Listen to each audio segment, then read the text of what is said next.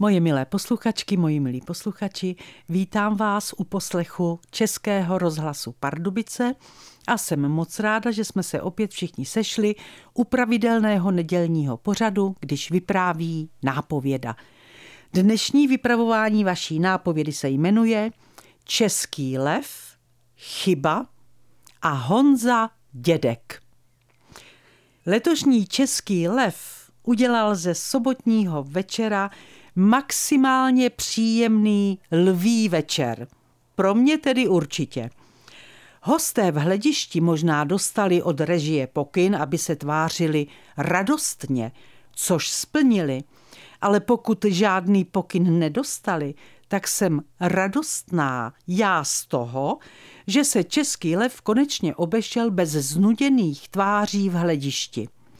Ani jsem nepoznala, že čas určený k přímému přenosu bohatě přetekl a když jsem v příjemném rozpoložení dokoukala, plynule jsem přešla na film Chyba režiséra Jana Prušinovského s hlavními představiteli Pavlou Gajdošíkovou a Janem Jankovským.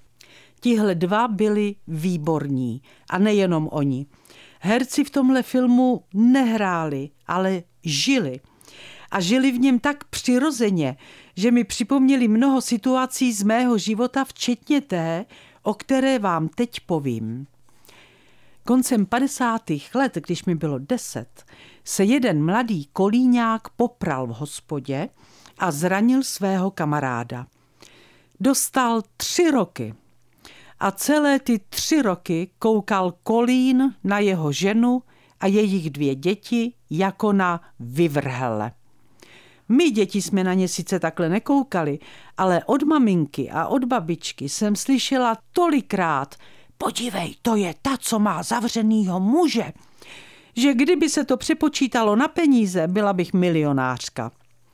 Když se tenhle mladý kolíňák po třech letech s vyholenou hlavou vrátil domů, chodil po kolíně se svojí rodinou klidně a usměvavě, Úplně stejně jako tři roky chodila po kolíně jeho žena s dětmi.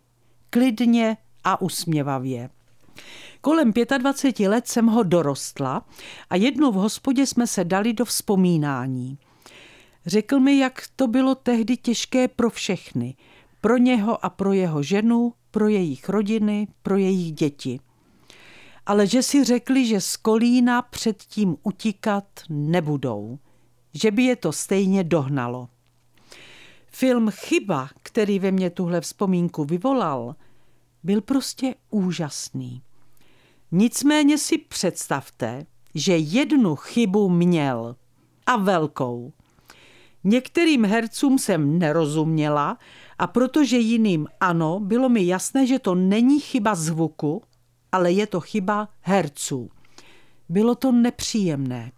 Chvílemi jsem nevěděla, co Jan Jankovský říká a nebýt toho, že jsem naopak rozuměla všemu, co mu odpovídala Pavla Gajdošíková, asi bych přepnula na jiný program.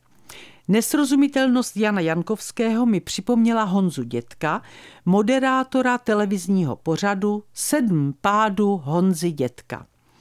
Dlouho mi trvalo, než jsem si jakž tak zvykla na jeho kšandy, kterými je jakoby sešněrován – ale nikdy si nezvyknu na to, že mu není rozumět.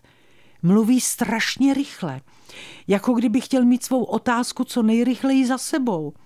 Dokonce i jeho hosté se ho ptají, co říkal, ale ani toho nevaruje. Když se přece někdo živí mluveným slovem, tak se musí snažit, aby mu bylo rozumět. Ale Honza dědek se nesnaží. A nejenom on – Mnoho, mnoho herců se nesnaží o to, aby jim bylo rozumět. Ale víte, co je nejhorší?